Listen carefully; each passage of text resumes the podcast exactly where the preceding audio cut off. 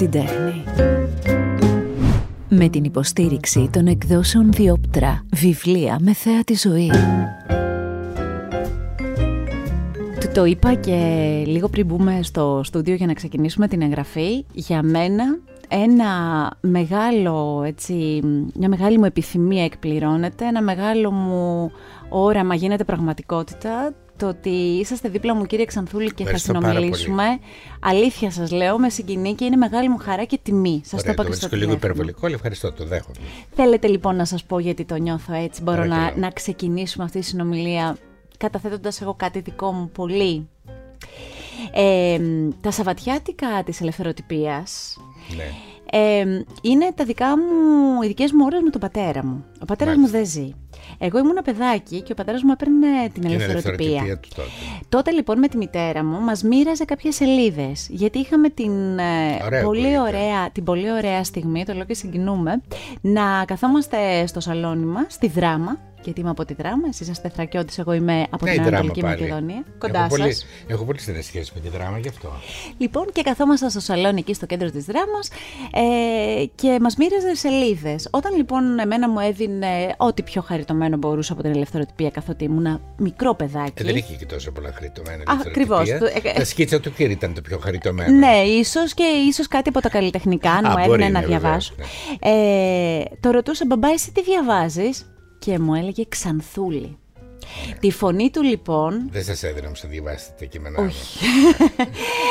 Μάλλον ήταν πολύ γρήγορος ο λόγος σας και δεν θα μπορούσα να τον ακολουθήσω και θα είχα πολλές απορίες.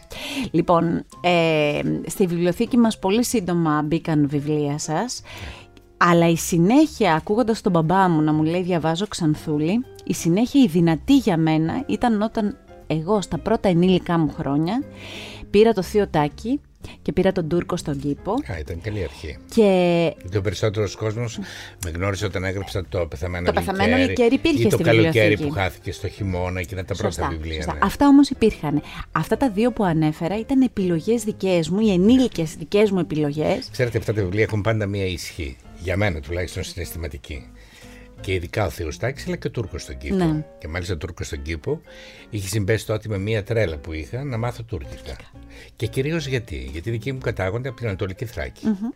Ε, ήρθαν με τη σύνθηκη της Λοζάνης στην μητέρα, μητριά πατρίδα, εν πάση περιπτώσει, καταγόταν την Αδριανούπολη και από τις 40 εκκλησιές και ήθελα να ξέρω τι γλώσσα ακούγαν σαν Οθωμανοί υπήκοοι. Γιατί δεν αναφερόταν πολύ στο παρελθόν. Ή γιατί δεν ήταν πολύ ενήμεροι, είτε γιατί θέλουν να το ξορκίσουν με μια σιωπή, η θελημένη βέβαια σιωπή. Ε, δεν ήξερα πολλά πράγματα. Και όσο διάστημα ξέρετε, ήμασταν νέοι και λοιπά, δεν είχαμε πολύ ενδιαφέρον για το παρελθόν των γονιών μας. Ναι, μετά από κάποια Σήμερα, ηλικία αρχίζεις να το έχεις ναι. αυτό, σωστά. Και όταν έχεις πια το ενδιαφέρον εσύ, ο άλλος αρχίζει να. Ρετάρει λίγο. Και... Δεν, όχι ακριβώς, αλλά να αμβλύνεται η μνήμη, όπως λέμε. Σωστά. Λοιπόν, και με ένα τέτοιο σκεπτικό ξεκίνησα να κάνω μαθήματα τουρκικών για πολλά χρόνια. Παρόλο που δεν έχω κανένα ταλέντο στις γλώσσες. Αλλά τα μιλάτε ήταν... καλά. Ε, περίπου. Βέβαια, τα μιλάω καλά. Ε, αυτό που ήθελα να πάρω το πήρα. Ήθελα τον ήχο της γλώσσας και να καταλαβαίνω μερικά πράγματα. Συνέπεισε και με πολλά ταξίδια που έκανα τότε στην Κωνσταντινούπολη, Αδριανούπολη, που ήταν και ο τόπος καταγωγής του πατέρα μου. Και τότε γράφτηκε ο Τούρκος στον κήπο. κήπο ναι. ναι. Δηλαδή, ο Τούρκος στον κήπο και ο Θεό Τάκη, αυτό θα πω για να κλείσω την εισαγωγή, γιατί ε, είπα θα, θα δώσω κάτι δικό μου για να εξηγήσω αυτό, αυτή την αγάπη που σας έχω ο μέσα από το βιβλίο. μετά. Σωστά. Τέσσερα-πέντε χρόνια μετά από τον ε, Τούρκο; Λιγότερο. Ήταν μια παρα... βασισμένο στην παραλογή το τραγούδι του νεκρού αδερφού. Σωστά. σωστά. Με έναν λοιπόν, τρόπο. Αυτά τα βιβλία λοιπόν είναι από τα πολύ πολύ αγαπημένα μου. Βεβαίως στο ράφι σας, στη βιβλιοθήκη μου υπάρχουν πολλά ακόμη βιβλία. Σας είπα ότι ίσως να μου έχει ξεφύγει ένα, ναι. ίσως. Ε, η αφορμή για να συναντηθούμε σήμερα ήταν α, αυτό το νέο βιβλίο που κράτησα στα χέρια μου. Πολύ ωραία πέρασα με αυτό. Ονειρεύτηκα τη Σαγκάη. Ονειρεύτηκα τη Σαγκάη. Έχετε πάει ποτέ στη Σαγκάη. Έχω πάει, ναι. Α, έχετε πάει. Εγώ δεν έχω, έχω πάει. πάει. Εγώ έχω φτάσει μέχρι την Μπαγκόγκ. Α, πήγατε εκεί εσείς. Το 88 και ορκίστηκα να μην ξαναπάω στην Ασία. Γενικά δεν μου πάει μάλλον η Ασία. Βέβαια η Σαγκάη έχει κάτι το κοσμοπολίτικο. Mm. Πάντα ήταν κοσμοπολίτικο. Εσείς που πήγατε το ξέρετε. Ναι. Το γαλλικό καρτιέ, όπως τα έχω διαβάσει δηλαδή. Ήταν πάρα πολύ της μόδας στο Μεσοπόλεμο να πηγαίνουν πολλοί συγγραφείς και μάλιστα συγγραφείς που δεν το περίμενες. Όπως ο Σόμερσετ Μομ, όπως ο Νόελ Κάουαρντ, ε, βεβαίως ο Τζόζεφ Κόνραντ και άλλοι συγγραφείς τότε που κάναν μεγάλα ταξίδια στην παλιά Κίνα, mm-hmm. αλλά ειδικά η Σανγκάη ε, κουβαλούσε έναν ευρωπαϊκό, έναν πολυπολιτισμικό μάλλον χαρακτήρα. Χαρακτήρα. Ναι, και αυτό φαίνεται και σε μια ταινία του Spielberg που ενώ ετοιμάζονται οι Ιάπωνες να χτυπήσουν τη Σενγκάη, δείχνει το γαλλικό καρτιέ, τους ξένους που μέναν εκεί. Δείχνει τη σύνθεση. Υπήρχαν επίσης πολυτελή ξενοδοχεία του καιρού εκείνου παλιού, θα τα έχετε δει βέβαια, τα Βεβαίως. υπέροχα αυτά Και κτίρια. ξέρετε κάτι και μεγάλα. Βεβαίως, Εγώ είχα πάει, ας τεράστια πούμε, πήγα στη κτίρια. Σανγκάη πριν πάω και στη Νέα υπήρχε, αν Υόρκη. θέλετε, μία μυστική ζωή, να το πω μυστική συγγραφική ζωή. Αυτό όλο το πράγμα μου δημιουργούσε πάντα μία. Ε, υπήρχαν βέβαια και ταινίες, το Orson Welles, η κόμισα από τη Σανγκάη, πώς λεγόταν. Σωστά. Ναι. Νομίζω έτσι. Με την ε, Ρίτα Χέιουαρτ, μετά ξαναγυρίστηκε. Τέλος πάντων, υ- υπάρχει ένας θρύλος γύρω από τη Σανγκάη. Αυτό λοιπόν όλο που έχουμε να πούμε για αυτό το Βέβαια, βιβλίο. εδώ σας Ναι. διακόπτω γιατί χαρά με αυτή να Ναι. διακόπτω. Ε, είναι ότι η Σενγκάη δεν παίζει σαν γεωγραφικό στίγμα, παίζει τελείως διαφορετικά. Καλά, καλά δεν ξέρουν και που είναι. Εδώ μέσα. Δηλαδή το ψάχνουν λίγο Μία να το δεν το βρουν. ξέρει. Ναι, Νομίζω ότι θέλω είναι να πω- στον νομό Σερών. Σωστά. Ναι, αλλά- Ότι είναι κοντά. Αλλά Ήταν τις από τις ωραίες ξέφυγαν έτσι, στιγμές. ξέφυγαν Λοιπόν, αρκετά χιλιόμετρα. Στην, ε, σε αυτό το βιβλίο και σε, σε όλο αυτό που συμβολίζει η Σαγκάη θα επιστρέψουμε. Αν μου επιτρέψετε λίγο να, να πάρουμε τη δική μας Σαγκάη, να πάρουμε τους δικούς μας προορισμούς, να, πάμε, να πάρουμε λίγο τη, τη, τη δική μας πορεία. Να σας πω κάτι κύριε Ξανθούλη, ξέρετε τι σκεφτόμουν ερχόμενη εδώ. Σας έχω σε μία, στο νου μου, σας έχω σε μία κατηγορία μαζί με δύο-τρεις ακόμη ανθρώπους του πολιτισμού μας. Που Ανθρώπους- κινεζοφέρνουν. όχι. Που φέρουν όμως κάτι που πολύ θαυμάζουμε όλοι οι υπόλοιποι. Τη δύναμη του να δημιουργούν εικόνες μαγικές με τις λέξεις. Η Μαλβίνα, ο Άγγελος ο Παπαδημητρίου που Ναι. αναφέραμε πριν εμείς, ε, ο Μπόστ με κάτι άλλο, μέσα από κάτι άλλο, και εσείς, για μένα, Ναι, όλοι αυτοί πολύ διαφορετικοί μεταξύ τους. Ε. και έχουν όμως και κάτι. Έχετε κάτι κοινό. Έχετε ένα, ένα μυαλό, Πιο ένα. πολύ συγγένεια ένα... με τον Μπόστη είχα, γιατί Ναι. έχουμε συνεργαστεί και παλιά μάλιστα. Ήταν πολύ φίλος, έχω έργα δικά του στο σπίτι μου και τους αγαπούσα πάρα πολύ και αυτόν και τη γυναίκα του, όλη την οικογένεια, δηλαδή ήταν μια εξαιρετική οικογένεια. Εσείς Μέσα στο λοιπόν, μυαλό με τις ακριβώς εσείς οι λοιπόν που γνωρίζω ότι από παιδί γράφατε, που ήσασταν ένα μοναχικό παιδί που μέσα από εκεί... Στην υπερβόρεια πατρίδα, Ναι, εκεί ψηλά, ε. στην Αλεξανδρούπολη, στον Εύρο, ναι. ε αν γυρίσετε τώρα πίσω στο μυαλό σας, έτσι με κλείνοντας τα μάτια και δείτε το παιδί εκείνο, ναι. ε, τι θα λέγατε σε εκείνο το παιδί, ότι τα κατάφερα, καλά τα πήγα, η πορεία μου κάπως με δικαίωσε. Κοίταξε το παιδί εκείνο, να αρχίσω να μιλάω και εγώ στο τρίτο πρόσωπο. το παιδί εκείνο νομίζω ότι δεν έχει αποκλίνει πολύ από το τωρινό μεγάλο παιδί. Νομίζω Ναι. σκέφτομαι το ίδιο. Ε, ε, χωρίς να με γοητεύει απαραίτητα το παράδοξο, με γοητεύει το ιδιαίτερο, η λεπτομέρεια. Και πάντα δηλαδή επικεντρωνόμουν στη λεπτομέρεια. Και μέσα στα βιβλία μου, ακόμη αν θέλετε και στα ρεπορτάζ που έκανα όταν δούλευα σαν δημοσιογράφος, αλλά και στα χρονογραφήματα και σε αυτά που ζωγραφίζω, πιο πολύ με ενδιέφερε η λεπτομέρεια, μάλλον από εκεί ξεκινούσα. Ναι. Αυτό βέβαια το πλήρωνα κάπου όταν είμαι παιδί, δηλαδή ξέφευγα από τα κλισέ των δασκάλων και σκεφτείτε ότι έχω προηθεί δύο φορές τις Πανελλήνιες, τότε δεν ήταν Πανελλήνιες, το ακαδημαϊκό ήταν, ε, στην έκθεση ιδεών. Είχα δώσει φιλοσοφική και πήρα κάτι ωραία μηδενικά. Αυτό ήταν, Φαντάσου. αυτό ήταν ένα, Φαντάσου. ένα πολύ ωραίο τραύμα, το οποίο το κουβαλάω πάντα και το ανοίγω όταν ε, θέλω να πω «Α, έχω τραυματιστεί». Για μένα είναι ένα μεγάλο ερωτηματικό. Για Ε, καλά, και σκέψου για πώς μένα είναι μπορεί να... ερωτηματικό, αλλά εν πάση περιπτώσει Κάπου διάβαζα. η ζωή προχωρά. Κάπου διάβαζα ότι είσαστε από μια οικογένεια που το μυαλό και οι στροφές του μυαλού έτσι κι αλλιώς ήτανε, δεν ήταν συμβατικές. Δεν ήταν συμβατικές. Γενικά δεν ήταν συμβατικός ο κόσμος εκείνη την εποχή με τα πολεμικά. Ναι. Καταρχάς είχαν όλοι σπασμένα νεύρα. Αυτό εμένα με εγωιτεύε πάρα πολύ. Γιατί δεν ήξερα πώς είναι ακριβώς τα σπασμένα κόκαλα. Φανταζόμουν πώς μπορεί να είναι. Αλλά τα σπασμένα νεύρα μου δημιουργούσαν πάντα μια τεράστια απορία. Πώς πάνε τα νεύρα. Πώς Σωστά. πάνε τα νεύρα και ακριβώς τι μορφή έχουν τα νεύρα. Βέβαια, με αργότερα τα έβλεπα με τα οποία ήταν σαν ριζούλες Ναι, ναι, ναι. από φρέσκα Λεπτά. κρεμμυδάκια, αλλά τα φανταζόμουν κάπως διαφορετικά. Θέλω και αυτό σας λέω ότι πάντα εστίαζα σε πράγματα που δεν αφορούσαν πολύ τους αλλους Ε, Αργότερα έκανα πράγματα που παραδόξως Αφορούσαν Τους τους αφορούσαν, άλλους. ναι. Και άλλωστε το να είσαστε ειδικά εκείνα τα χρόνια στη δημοσιογραφία, γιατί έχει και διαφορές στη δημοσιογραφία εκείνα τα χρόνια. Ναι, τα χρόνια αυτά που λέω για, τα, για τις ρίζες από τα κρεμμυδάκια ήταν πριν από πάρα πολλά χρόνια. Okay, αλλά Σήμερα είμαι 75 παιδί... χρονών, μιλάμε τώρα για το πρώτο περίπου τέταρτο της ζωής μου. Ζωής. Ναι, αλλά μπαίνοντας λοιπόν στην ε, δημοσιογραφία, που δεν έχετε σπουδάσει μόνο δημοσιογραφία, έχετε σπουδάσει νομίζω και ε, σχέδιο. Ναι, και... το οποίο κυρίως όμως το ασκούσα όταν αργότερα έκανα θέατρο και έφτιαχνα τα κουστούμια και πολλές φορές και τα σκηνικά. Ναι. Θέλω να πω λοιπόν ότι ένα παιδί ξεκινάει από εκεί, από τα βόρεια. Ξέρετε, δεν το έβλεπα εγώ έτσι. Λέγαν τότε, θα το θυμάστε και εσείς πάρα πολύ καλά, από τους γονείς σας τουλάχιστον, ότι η Βόρειος Ελλάδας ήταν σαν απειλή. Ειδικά ο Εύρος, η Θράκη, ναι, την ναι. οποία δεν ξέρουν και ήταν γεωγράφητη. Δηλαδή, εδώ που γράφω στο βιβλίο ότι καλέ που είναι η Σενγκάη και τις λένε κοντά στις αίρε, νομίζω ξέρετε δεν ενδιαφέρει και πάρα πολύ. Πάρα πολλοί άνθρωποι σήμερα, Έλληνες, έχουν τεράστια άγνοια, γεωγραφική άγνοια. Πριν από λίγα χρόνια με ρωτούσαν πώς μπορεί να πάει κανείς στην Κομωτινή. Δηλαδή; Δηλαδή, λέω, θα πάτε να πάρετε ένα, μία βίζα από κάπου και θα πάτε. Νομίζω ότι είναι κάτι διαφορετικό. Mm. Ή ότι είμαστε ένα ξεχωριστό. Εμένα, μια... ξέρετε τι μου κάνει εντύπωση που καμιά φορά λένε, ξέρω εγώ, η δράμα. Α, είναι κοντά στην Κατερίνη. Μα δεν είναι κοντά στην Κατερίνη η δράμα, αλλού είναι η Κατερίνη και αλλού είναι. δηλαδή θέλω να πω. Είναι κάπου βόρεια. Ναι. Ισχύει Θέλω αυτό. να πω δηλαδή, πέραν της Θεσσαλονίκης είχαν μια Έτσι. ωραιότατη άγνοια. Εντάξει, λόγω Σερών, λόγω του Καραμαλή μπορεί να το ξέρουν καλύτερα. Κάπως καλή, την πρώτη Σερών. και τη δράμα μπορεί να την ξέρουν τον περίφημο Δράκο. Αλλά ή από την Καβάλα κάτι είχαν ακούσει, τους έκανε και η Καβάλα φαίνεται κάτι. Ναι. Αλλά από εκεί και πέρα ήταν το χάος. Έτσι, όπως Αργότερα άρχισαν να λένε Α, η Ξάνθη πατρίδα του Μάνου Χατζηδάκη. Ναι. Και μετά σταματούσε το πράγμα. Δεν ξέρω ναι, τι γίνεται ναι, από εκεί και πέρα. Ναι. Ειδικά ο Εύρο ήταν μια απειλή. Ε, λοιπόν, σε αυτή την απειλή γεννήθηκα εγώ, μόνο που δεν καταλάβαινα τότε ότι πρόκειται για απειλή. Όχι ότι ήμουν τόσο μαγεμένος με το τοπίο που με περιέβαλε, ναι. γενικότερα. Αφού θέλετε να φύγετε. Από τη Χλωρίδα και την Πανίδα, ναι. Θέλετε να πάτε Αθήνα. Ναι. Αθήνα, γιατί ήμουν Αθηνολάτρης με την έννοια πια.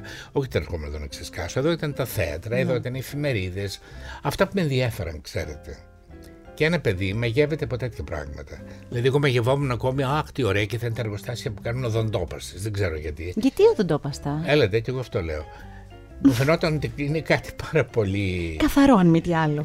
Ναι, ότι κάνουν πράγματα ξεχωριστά. Ναι, ναι, ναι. Και έρχεστε λοιπόν εδώ που είναι τα θέατρα, εδώ που είναι οι εφημερίδες. Κοιτάξτε, εγώ είχα έρθει εδώ πρωτού να έχω έρθει. Δηλαδή ήμουν πάρα πολύ ενήμερος. Ναι. Εξαιρετικά ενήμερος μέσω ραδιοφώνου. Ήμουν παιδί του ραδιοφώνου, mm. όπως οι περισσότεροι εκείνη την εποχή.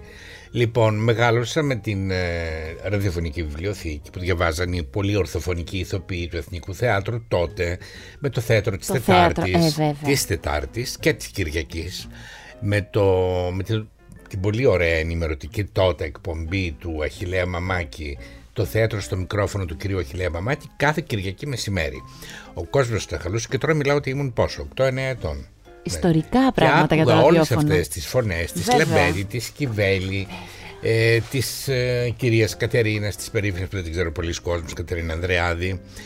Ε, θεατρική μορφή αυτή, τη Σαρώνη, του Χόρνο, τέλος πάντων όλων των μεγάλων αυτών πρωταγωνιστών να τα ακούς το μεσημέρι, να μιλούν για τη δουλειά τους και αυτά για μένα ήταν εξαιρετικά εγωιτευτικό. Άρα, όπως εσείς τώρα φτιάχνετε εικόνες για εμάς, τις ωραίες εικόνες εσείς ως παιδί τις είχατε από αυτές τις φωνές μέσω ραδιοφώνου; Ε, οι φωνές να ήταν και προσωπική κατανάλωση βέβαια και οι εικόνες που έφτιαχνα. Οι εικόνες βέβαια προξενούσαν μια, ένα τεράστιο ενδιαφέρον και έναν ναι. πόθο να τα ζήσω αυτά τα πράγματα από κοντά. Εκεί εστιαζόταν πιο πολύ. Λέω, καλή η Ακρόπολη, καλά τα μουσεία, και όλα τα γνωστά, η πόλη της Αθήνας της Θεάς της Σοφίας, της Αθηνάς, αλλά εμένα με ενδιαφέραν ε, άλλα πράγματα. Και όταν πρωτομπήκατε στο θέατρο πια με άλλο ρόλο, όχι του θεατή, αλλά σιγά σιγά τα κείμενά σας να φτάνουν ας πούμε στον Καρακατσάνη; Από τον Θήμιο τον είδα πρώτη φορά στην Αλεξανδρούπολη, στο, είχε έρθει το θέατρο τέχνης το 1965-66, τότε ήταν μια πολιτική να... και για πρώτη φορά ανοίχτηκαν τόσο πολύ σε μακρινά μέρη ναι, και τόσο ναι, εξωτικά μέρη όπως ο Εύρος. λοιπόν, εκεί είχε έρθει το θέατρο τέχνης, είχε κάνει δύο ναι. υπέροχες πραστάσεις τότε, τους Πέρσες, του Εσχύλου, ε, με τη μουσική του Χρήστου, με τα υπέροχα κοστούμια του Τσαρούχη και βεβαίως όρνηθες. Εκεί λοιπόν είδα πρώτη φορά αυτούς τους μαγικούς ηθοποιούς το Λαζάνι, το Χατζημάρκο, βεβαίως το Θήμιο Καρακατσάνη που τρελάθηκα. Με λέω τι ηθοποιός είναι αυτός. Υπάρχει τέτοιος ηθοποιός; Και το έφερε βέβαια η μοίρα μετά από πάρα πολλά χρόνια να γίνουμε φίλοι. Φέτος συμπληρώνονται 10 χρόνια που έφυγε από τη ζωή ο Καρακατσάνη και να συνεργαστούμε πια και στο θέατρο και όχι μόνο. Όταν του εξομολογηθήκατε ότι κάποτε τον είχατε δει με τα δικά σας μάτια, τα παιδικά μάτια και ε, είχατε θαυμασμό για εκείνον, πώς το δέχτηκε όλο αυτό; Ήμασταν πια φίλοι, ξέρετε, οπότε οι θαυμασμοί αυτοί περνούσαν από άλλου είδους ε, ε, ναι, αλλά είχε, είχε, είχε, είχε, το κειμενό σας πια μπροστά. Ε, εντάξει, είχε ακούσει πια τόσο πολλά φαίνεται περί θαυμασμών. Ήταν ναι. ήδη πάρα πολύ γνωστός, οπότε μάλλον δεν έδωσε πολύ σημασία. Το θεωρούσε μάλλον δεδομένο. Ε, εκτός από πολλούς βεβαίως που έχετε συνεργαστεί, ε, θεατρικά μιλάω ακόμη, ε, συνεργαστήκατε και με την Αλίκη Βουγιουκλάκη. Συνέχεια με την Αλίκη Βουγιουκλάκη δεν έφεραν, όχι για την δικιά μου συνεργασία. Βλέπω τώρα στα διάφορα ναι. μέσα πάλι βουγιουκλάκι, τι είχε πει, τι είχε κάνει, που κτενιζόταν, που δεν κτενιζόταν. Εμένα ξέρετε τι μου άρεσε πάρα πολύ που κάποτε σας άκουσα να το ναι. λέτε. Ε, μια άλλη πλευρά της Αλικής Βουγιουκλάκη, γιατί εσείς είχατε συνεργαστεί και νομίζω και με τον Σταύρο Παράβα. Ναι. Στα σκουπίδια. Ναι, στα σκουπίδια. Που μια ήταν τεράστια μια... επιτυχία ήταν αυτό. Ήταν τεράστια Όχι, με τη Βουγιουκλάκη γνωρίστηκα μέσω του Δημήτρη Ποταμίτη. Mm-hmm, mm-hmm. Ε, συνεργαζόμουν τότε με τον Δημήτρη Ποταμίτη. Ο Ποταμίτης έκανε τις σκηνοθεσίες σε δύο έργα της Αϊμίστου στο Ωραία μου κυρία, όταν μεταφέρθηκε σαν musical musical στο πεδίο του Άρεος και στο καμπαρέ. Mm-hmm. Και εγώ έκανα τα lyrics Ακριβώς. Ναι. Ήσασταν... Θέλω να Δεν πω ήμουν ότι... όμως ιδιαίτερα θαυμαστής. Η Βουγιουκλά είχε πάψει να με ενδιαφέρει. Τώρα μιλάμε για ένα φαινόμενο βέβαια. Ναι, ναι, ναι, Άλλο ναι. αυτό. Ε, από τις πρώτες ασπρόμαυρες ταινίες της. Mm-hmm, mm-hmm. Μετά δεν με ενδιαφέρει καθόλου. Από αυτούς τους ανθρώπους που συναντήσατε θεατρικά, Ναι. Ποιος ήταν αυτός που είχε την περισσότερη λάμψη, που ήταν και, και στη συνεργασία ήταν ένα μέγεθος για εσά μεγάλο, σημαντικό. Ξεχωρίζετε Κοιτάξτε, κάποιον. δεν νομίζω ότι τόσο με τη συνεργασία. Ναι, στη συνεργασία πολλοί ηθοποιοί. Όλοι οι ηθοποιοί. Εγώ αισθάνομαι μια τεράστια ευγνωμοσύνη με όλους τους ηθοποιούς που συνεργάστηκα. Από... και με αυτούς που αναφερόμουν Ναι. προηγουμένως. Με την Ελίκη Γεωργούλη. Μια άλλη Ελίκη στη ζωή μου, αυτή έπαιξε μεγάλο ρόλο. Πολύ περισσότερο βέβαια, Βέβαια. καμία σχέση με την άλλη. Πολύ διαφορετικά. Άλλο διαμετρήματο που λέμε. Η άλλη ήταν ένα φαινόμενο, η Ελίκη Γεωργούλη ήταν ένας υπηρέτης του θεάτρου. Εξε- με εξαιρετική πορεία και. Ε, με εξαιρετική πορεία, μια Αλλήμον. πάρα πολύ έξυπνη γυναίκα, πάρα Ναι. πολύ γοητευτική γυναίκα. Και μόνο να δείτε το θείασο του Αγγελόπουλου, εκεί που κάνει Έτσι. την συσσαγωγικά κλειτεμνίστρα, τη μάνα του θειάσου. Ε, Εκεί ακριβώς ίσως βγαίνουν και οι καλύτερες στιγμές της. Και εγώ είχα τη μεγάλη χαρά τότε να συναντηθούμε το 70 το 86 και να κάνουμε μια μεγάλη επιτυχία τα σκουπίδια. Σκουπίδια. Στο θέατρο Ποδία και ένα πολύ γοητευτικό θέατρο. Κυρίως πρώτα με γοήτευσε στο θέατρο βέβαια. Ναι. Που μέσα στο Μα η τίποτα- μυρωδιά του θέατρου σας σας άρεσε από ε, παιδί; αυτή η μυρωδιά του συγκεκριμένου θεάτρου. Δηλαδή, το μόνο θέατρο που λάτρευα ήταν το θέατρο τέχνης. Που είχε τεράστια ατμόσφαιρα τότε. Το να κατεβείς στα τα σκαλιά του υπογείου κάτω από τη Ναι, στοά ναι. του Ορφαία που λέγαμε, γιατί ήταν ο κινηματογράφος Ορφαία από πάνω. Ε, τρέμαν λίγο τα πόδια μας από το δέος. Σήμερα αυτά τα πράγματα δυστυχώς ή ευτυχώς δεν υπάρχουν πια. Έχουν Πηγαίνετε, αλλάξει όλα. Δεν θέλω να πηγαίνετε κάνω πια κριτική. στο θέατρο; Ε, όχι τόσο με τη συχνότητα που πήγαινα. Ίσως δεν υπάρχει πια αυτή η μαγεία. Ε, ξέρετε, εγώ διαβάζω πάρα πολύ. Η μεγάλη μου χαρά είναι η ανάγνωση. Δηλαδή διαθέτω δύο με τρεις ώρες κάθε μέρα. Κάθε μέρα. Αλλά αυτή μια ανάγνωση που παίρνει πια διαστάσεις μελέτης. Τι διαβάζετε κύριε Ξανθούλη; Ε, να σας πω ότι διαβάζω αυτή τη στιγμή. Πολύ θα με ενδιαφέρε. Λοιπόν, διαβάζω ένα πράγμα το οποίο το ξέρω πάρα πολύ καλά εδώ και περίπου 50 τόσα χρόνια.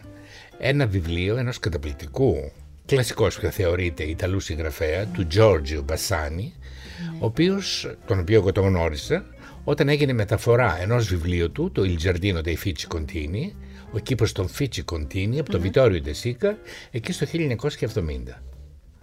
Ε, ένας πολύ γοητευτικός ε, συγγραφέας και τότε είδα βέβαια και τη θαυμάσια αυτή η μεταφορά του Ντεσίκα που μιλούσε για τους Εβραίους της Φεράρα ε, στο Μεσοπόλεμο. Κάποιους πολύ πλούσιους που δεν υποπτευόταν ή πιστεύαν ότι θα είναι στο απειρόβλητο με ό,τι θα ακολουθούσε.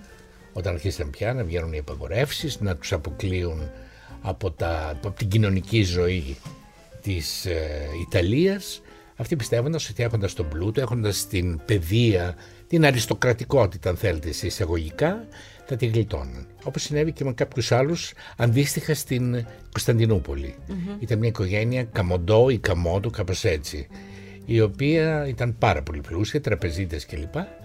Και θεωρήσαν καλό να πάνε στο Παρίσι πιστεύοντας ότι εκεί, γιατί είχαν πια παντού προσβάσεις, τη γλίτωναν. Και δεν έμεινε κανείς. Όλοι πεθάναν στα στρατόπεδα συγκεντρώσεως. Λοιπόν, ο Τζόρτζιο Μπεσάνη έχει γράψει όμως. Αυτό είναι ένα από τα βιβλία της Φεράρα. Αυτός καταγόταν από την. Η καταγωγή του ήταν Εβραίος από τη Φεράρα. Mm-hmm. Και έγραψε ένα μυθιστόρημα, εκδόσεις Γκούτεμπεργκ και το συνιστό δηλαδή. Είναι μια oh, θαυμάσια περιπέτεια, τουλάχιστον για μένα που ψάχνω και ψάχνω και τότε ανοίγω ένα βιβλίο ό,τι γράφει μέσα στο συγγραφέα, αρχίζω μετά και το σκαλίζω. Το ψάχνετε. Ναι. Αυτό είναι δημοσιογραφικό. Είναι δημοσιογραφικό, είναι και μια πολύ ενδιαφέρουσα περιπέτεια για μένα το διάβασμα. Δηλαδή το ένα με παραπέμπει στο άλλο. Είναι μια σκητάλη.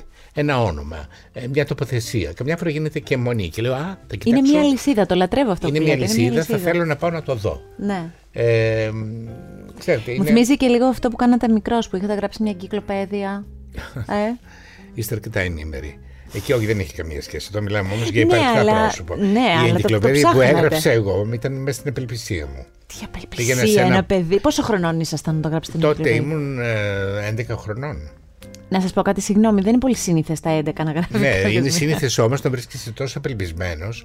Είσαι σε ένα πρότυπο σχολείο που είναι παιδιά, ας πούμε, πρωτεϊνούχων οικογενειών της Αλεξανδρούπολης εκείνου του καιρού και έχουν προσβάσει εγκυκλοπαίδειε. Και εγώ είχα μία λολή μαμά, να είναι καλά εκεί που βρίσκεται, η οποία έλεγε Α, εμείς δεν παίρνουμε στο Γιαννάκι εγκυκλοπαίδεια για να μην πάθει κύλι. Ήταν πολύ βαριά. Γιατί ήταν πολύ βαριές. λοιπόν, και εγώ θεώρησα να γράψω καλό, να γράψω μια δική μου εγκυκλοπαίδεια για να κοροϊδεύω και τους δασκάλους βέβαια και τον εαυτό μου και τους συμμαθητές μου. Και έλεγα ότι έχω μια εγκυκλοπαίδεια, ανακάλυψα στο σπίτι και μου λέγανε από πού είναι αυτή η εγκυκλοπαίδεια. Ο κόσμος δεν ήταν και πολύ ενημερωμένος και έλεγα είναι τον Αχέπα. Πώς μου είχε έρθει. Κάποιος γνωστός μου νοσηλευόταν στο νοσοκομείο Αχέπα της Θεσσαλονίκης. Και το είχατε κάνει. Μ' άρεσε πάρα πολύ αυτό το Αχέπα. Ήταν ναι. σαν το Ίκα λίγο. Σαν το Ίκα ή Αχέπα. Τότε ήταν και μια ταινία του Γκρέκ Τάλλα που λεγόταν Αγιούπα. Και με... Τώρα τι θυμάμαι κι εγώ. Το ένα φέρνει ήδη το άλλο. Μα ε, αυτό έχει ναι. νόημα σε εσάς. Το Αγιούπα ήταν μια ταινία που πρωταγωνίστησε μια πολύ ωραία γυναίκα τότε, η Άννα Μπράτσου. Τώρα δεν υπάρχει στη ζωή. Ε, και το έχει κάνει ο Γκρέκ Τάλλας. Αυτός ήταν ένας πολύ καλός Ελληνοαμερικανός σκηνοθέτης. Είχε κάνει το περίφημο ξυπόλυτο τάγμα. Και μετά έχει κάνει και άλλες ταινίες. Λοιπόν, εν πάση περιπτώσει, το Αγιούπα, το Αχέπα, αυτά μου κάναν κάτι εξωτικό. Οπότε βρήκατε αυτό. Οπότε βρήκα αυτό. Και το είπατε. Και έλεγα αυτό και απίστευτο. Και πέρασε, πέρασε αυτό. Πέρα το πίστεψαν. Ε, το πιστέψαν. Πολύ γιατί ωραία. έλεγα ότι το πιο. Ε, ένα από τα καλύτερα έργα με του Κωστή Παλαμά, το οποίο δεν είναι πολύ γνωστό, γιατί έβαζα και αυτή, αυτό το ενδεχόμενο, ε, είναι το Θέλω να ζήσει Μανούλα. Αυτό ήταν μια ταινία με τη Δάφνη Σκούρα και τον Νίκο Τζόγια που παίχτηκε το 1952. Εγώ επειδή ο μου ήταν ηλεκτρολόγος και έβλεπα κατάλληλα κατάλληλα τα πάντα, προφανώς το είχα δει και μου είχε κάνει εντύπωση. Το θέλω να ζήσει Μανούλα. Και το βάλατε εκεί, το κόλλησατε εκεί. Γιατί εγώ ήμουν υπέρ της ορφάνειας, οπότε το θέλω να ζήσει Μανούλα λίγο με έκανε κάπως. Ξέρετε, τότε λατρεύαμε τα ορφάνια. Εγώ τουλάχιστον λάτρευα όλα τα περί ορφάνιας. Γιατί οτιδήποτε γραφόταν και από, το, και από την ξένη λογοτεχνία, την παιδική λογοτεχνία, πάντα ήταν κάποια ορφανά.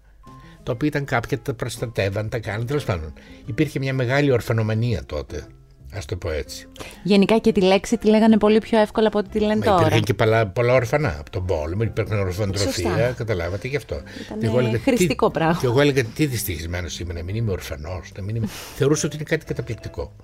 Ε, υπήρχε αυτή, αυτά τα βιβλία του Μαλό, του Έκτορα Μαλό, το Με οικογένεια. Με οικογένεια χωρίς οικογένεια. οικογένεια. Βέβαια, τα είχα και εγώ. Το Με οικογένεια ήταν. Ε, Ενώ το χωρίς. Το χωρίς εκεί, το ενδιαφέρον εκεί ήταν, στο χωρίς.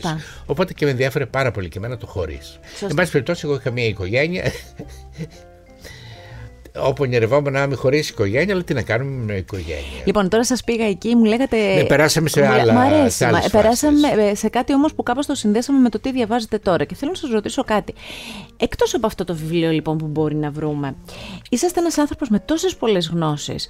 Ε, ό,τι και αν πέσει στα χέρια σας έχει ενδιαφέρον; Όχι. Τι δεν έχει ενδιαφέρον; Κοιτάξτε, συνήθως τα ψάχνω. Ε, νομίζω πια έχω αποκτήσει μια ειδική όσφρηση παίρνω μυρωδιά περί τίνος πρόκειται. Ε, θέλω να ενημερώνουμε πάρα πολύ από τις εφημερίδες, γιατί εγώ διαβάζω εφημερίδες. καθημερινά. καθημερινά. Αυτό το ε, Εντυπώ, Έντυπο. Εγώ, αν δεν σε αλλιώσω του, ναι, ναι, ναι. και να αρχίσω να γυρνάω Ωραία. τα φύλλα, δεν μπορώ. Okay. Λοιπόν, εγώ θέλω να διαβάσω εφημερίδες. Όλα τα άλλα τα θεωρώ μεσοβέζικα πράγματα. Θέλω να διαβάσω άρθρα, επιφυλίδες, κανονικά, κανονικά. Και αυτό γίνεται κάθε μέρα. Είναι μια συνήθεια που δεν κόβεται. Αυτό το κάνουμε και τον καιρό που ήμουν δημοσιογράφος, αλλά γενικά Έτσι. με την εφημερίδα έχουμε Παλιά μας φέρανε και το σχέση. σώμα. Εγώ το Εγώ αρχίζω από τα κοινωνικά. Ποιος πέθανε, ποιος δεν πέθανε, ποιος παντρεύεται, ποιος δεν παντρεύεται. Από εκεί καταλαβαίνεις πάρα πολλά πράγματα. Και ανακαλύπτεις και καταστάσεις που δεν τις φαντάζεσαι. Κύριε Ξανθουλή, να σας πω κάτι. Αυτό, αυτό το, η αιμονή με, το, με το νεκροταφείο, τις κηδείες, αυτά πώς προκύπτει; Πώς προκύπτει, όπως προκύπτει ο θάνατος. Επειδή είναι κομμάτι της ζωής μας. Ε, όχι μόνο αυτό, αλλά εγώ είχα μια πολύ καλή σχέση. Όχι τόσο για μεταφυσικούς λόγους ή θρησκευτικούς ή οτιδήποτε. Με εγωίτευε πάρα πολύ. Και μέσα στο νεκροταφείο, ε, το, το, γράφω αυτό είναι αλήθεια που περιγράφω. Έχω εδώ ένα δάσκαλο στο βιβλίο Ερωτεύτηκα τη Σαγκάη, να καταλαβαίνει ναι, ο κόσμος ναι, και τι ναι, λέμε. Ναι, σε αυτό το τελευταίο θα μιλήσουμε τώρα πολύ. Ζει σε ένα χωριό το οποίο δεν έχει τον ήλιο μοίρα, μέσα στην πέτρα, δεν έχει ένα καφενείο έχει μόνο. Άσχετα αν μετά παίρνει τα μπρος του. Ο οποίος έχει επιβδίσει ο άνθρωπος. Νομίζω ότι είναι στην εξορία του Αδάμ. Λοιπόν, και δεν υπάρχει πια, έχει απαξιωθεί το χωριό. Ε, οι μαθητές κάποτε ήταν πολλοί, ήταν εξατάξιο. Τώρα πια είναι όλοι μαζί, κάνουν σε μία αίθουσα μάθημα. Και έχει βρει τον τέλειο τρόπο για τα μαθηματικά. Όχι μόνο για τα μαθηματικά, και γράφει και τραγούδια. Αυτό ναι. Γράφει τραγούδια, τα οποία είναι αρκετά σόκιν, και... αλλά τα μαθαίνεις στου μαθητές κανονικά παιδικά τραγούδια, σχολικά τραγούδια.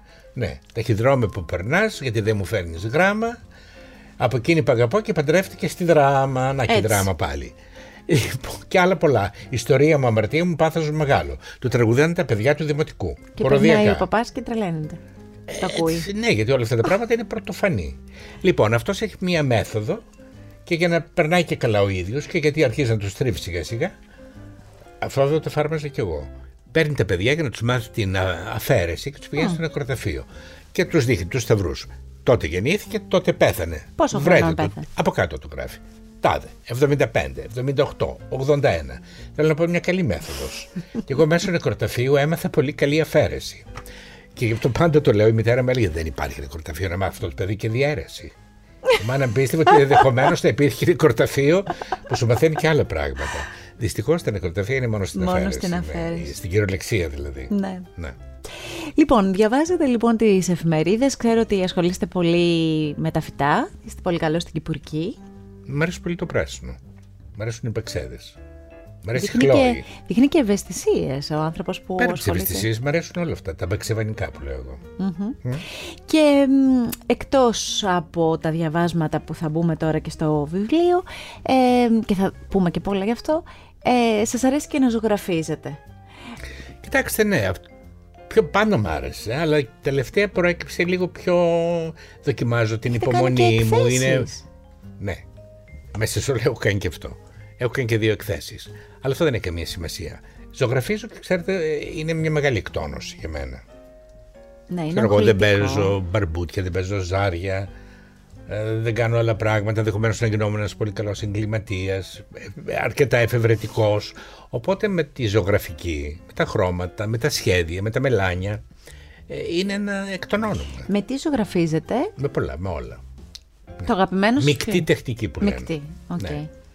Η, η γυναίκα σας σας έπαινε για το Αν ζωγραφίζει καθόλου. Καθόλου, ε; Όχι. Τι να κάνει και η γυναίκα, κάνει, παίρνει να κάνει, κάνει, άλλα άλλα πράγματα. πράγματα. Είναι δικηγόρο, είναι πολύ πρακτικό. Όλοι στο σπίτι είμαστε. είναι πρακτικοί. Ο γιος μου είναι γιατρός, η γυναίκα μου είναι δικηγόρος. Πώς είναι, έχετε σκεφτεί, πο- ή σας λένε ή πώς βλέπετε τις αντιδράσεις τους να ζουν με έναν άνθρωπο; Όχι, όχι, δεν έχουν καμία αντίδραση. Τόσο που με ανησυχεί. Το θεωρούν πολύ φυσιολογικό. Μάλλον κάτι δεν πάει καλά σε αυτούς. Για μένα είναι, εγώ είμαι αυτός που είμαι. Μήπως όμως το γεγονός ότι είσαστε τόσα χρόνια με την ε, ε, σύζυγό Πολλά. σας έχει συνηθίσει. το έχει Μεγαλώσαμε συνηθίσει; μαζί. Ναι. Ναι.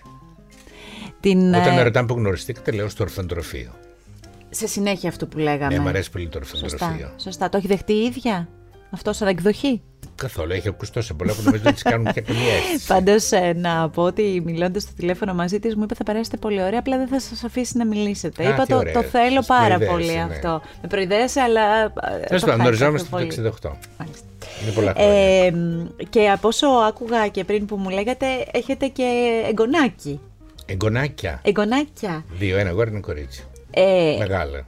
α, είναι. Ε, μεγάλα, 14 χρόνων το κορίτσι πια. Σας διαβάζω. Και άμα ναι. αργήσουν να έρθουν, γιατί ζουν στην Νορβηγία. Δεν μπορούν να με διαβάσουν. Αυτοί είναι Νορβηγοί πια.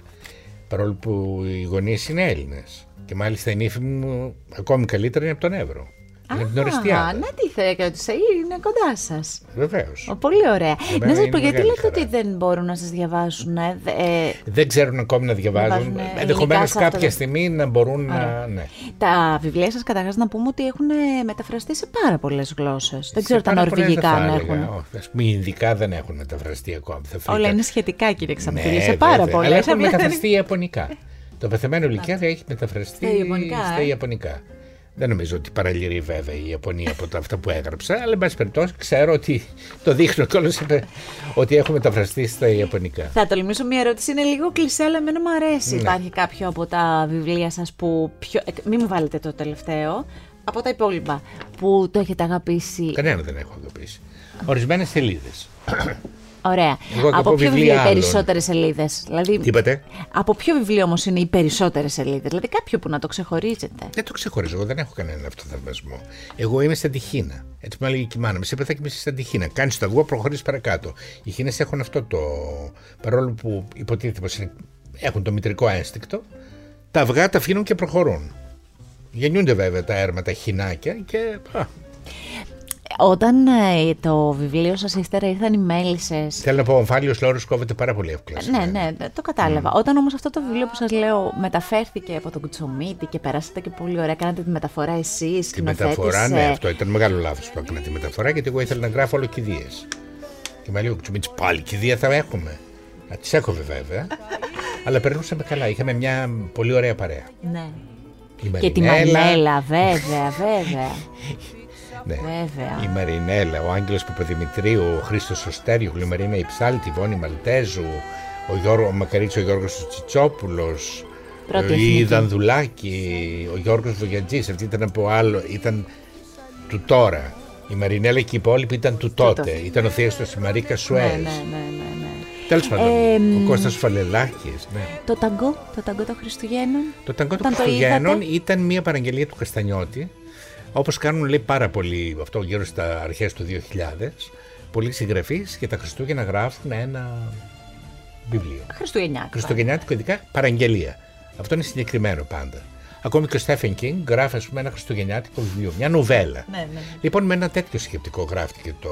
Αν και προηγουμένως ήταν να γράψω. Μου είχαν παραγγείλει για το Playboy ο Μακαρίτης ο Αντέο ο Χρυσοστομίδης, πολύ σπουδαίος, ε, που, που διεύθυνε το όλο το Playboy, ε, να γράψω ένα πασχαλιάτικο διήγημα.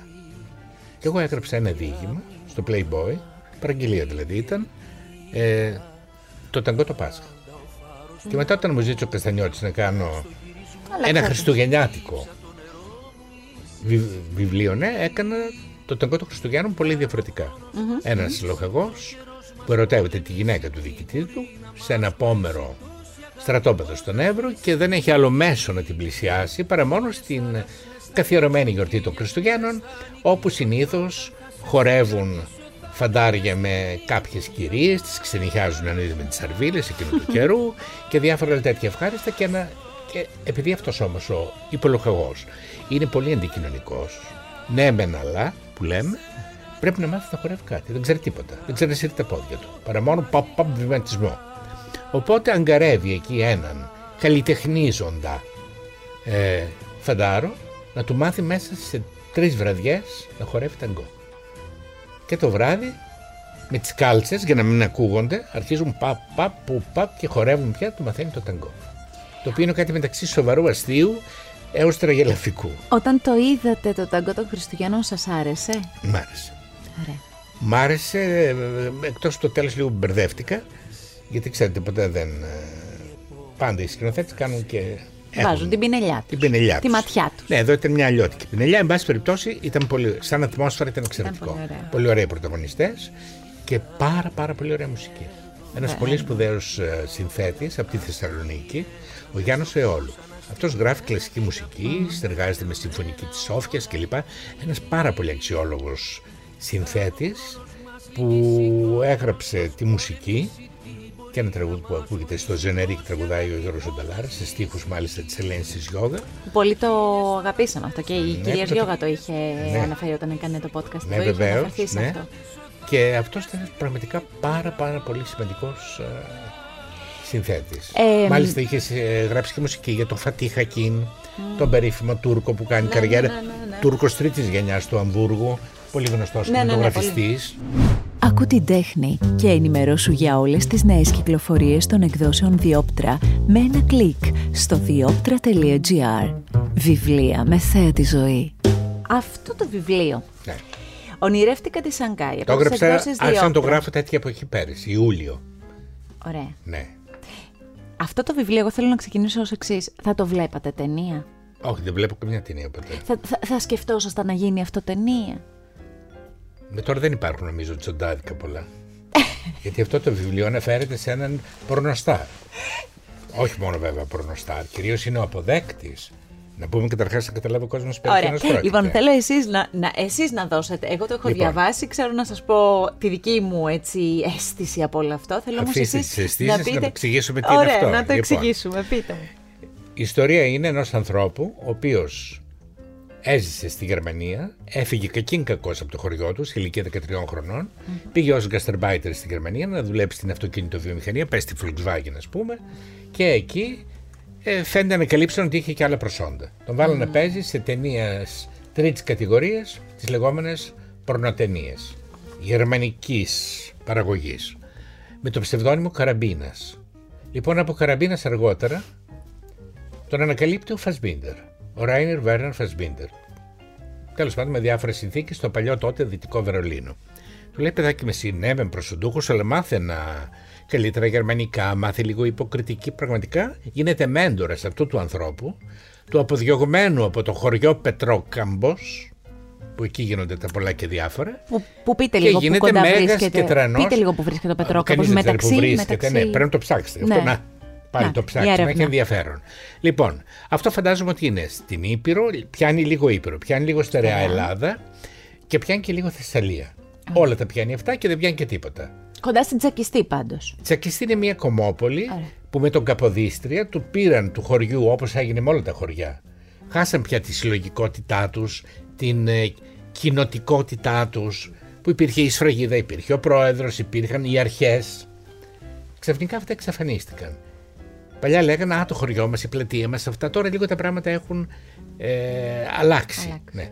Οπότε υπάρχει βέβαια τύπης, ένας παλιός πρόεδρος που λέγεται Τραμπάλας, που έχει και κάποια λεφτά και κρατάει ακόμη το χαρ, τον, ε, τυπικά τον τίτλο του παλιού Προέδρου. Λοιπόν, αυτό όμως δεν μας αφορά πολύ. Ο Πετρόκαμος είναι ένα χωριό που δεν έχει στον ήλιο μοίρα. Έχει πολλές πέτρες, έχει πολλά αγκάθια, έχει πολλούς σκορπιούς και, κάτι δεν έχει ακόμα. καθόλου σκιές. Και έχει και κάτι Παρόλο ακόμα. που παλιά είχε και σχολή λιθοξών, γιατί είχε πέτρα, είχε πολύ ωραία σπίτια παλιά, τα οποία αρχίζουν να φθήνουν. Ξέρετε, αυτά τα παλιά σπίτια που του βγαίνουν οι σικές πρώτα απ' όλες. Στο Θεοτάκι το τονίζω αυτό. Ναι, ναι, ναι, ότι η σικιά είναι πολύ χαρακτηριστικό. Και ξέρετε, το είχα δει και στη δράμα. Στη δράμα υπήρχαν πολλά, αρχο- πολλά αρχοντικά, γιατί πήγαινα πολύ τακτικά στη δράμα. Εκεί μπήκε, μου μπήκε η ιδέα του Θεοτάκι. Και όλα αυτά Αλήθεια. τα παλιά αρχοντικά, ξαφνικά έβλεπες εκεί που ήταν το σαλόνι του, έβγαινε μια σικιά. Η σικιά έδινε αμέσως το σήμα της εγκατάλειψης. Είναι το φυτό της εγκατάλειψης. Μιλάω για την αγριοσικιά. Ναι, ναι, ναι. Ναι. ναι. Λοιπόν, ε, έτσι και στο Πετρόκαμπο, επειδή εκεί ούτε η σικιά πιάνει, βγαίναν αγκάθια. Λοιπόν, και αυτός ο πορνοστάρ κάποια στιγμή, γιατί έχουμε και αυτό το σκέλος της Γερμανίας, πάει πολύ καλά. Από εκεί που λεγόταν Καραμπίνας αποκτά ένα άλλο ψευδόνυμο, Φικιφίκας. Ως Φικιφίκας λοιπόν κάνει μία ταινία που χαλάει κόσμο. Το τρίτο πόδι του Ρήνου. Τώρα τι εννοεί, το καταλάβατε μέσω. Που λένε το έπιασε στο μάτι σας. Ναι.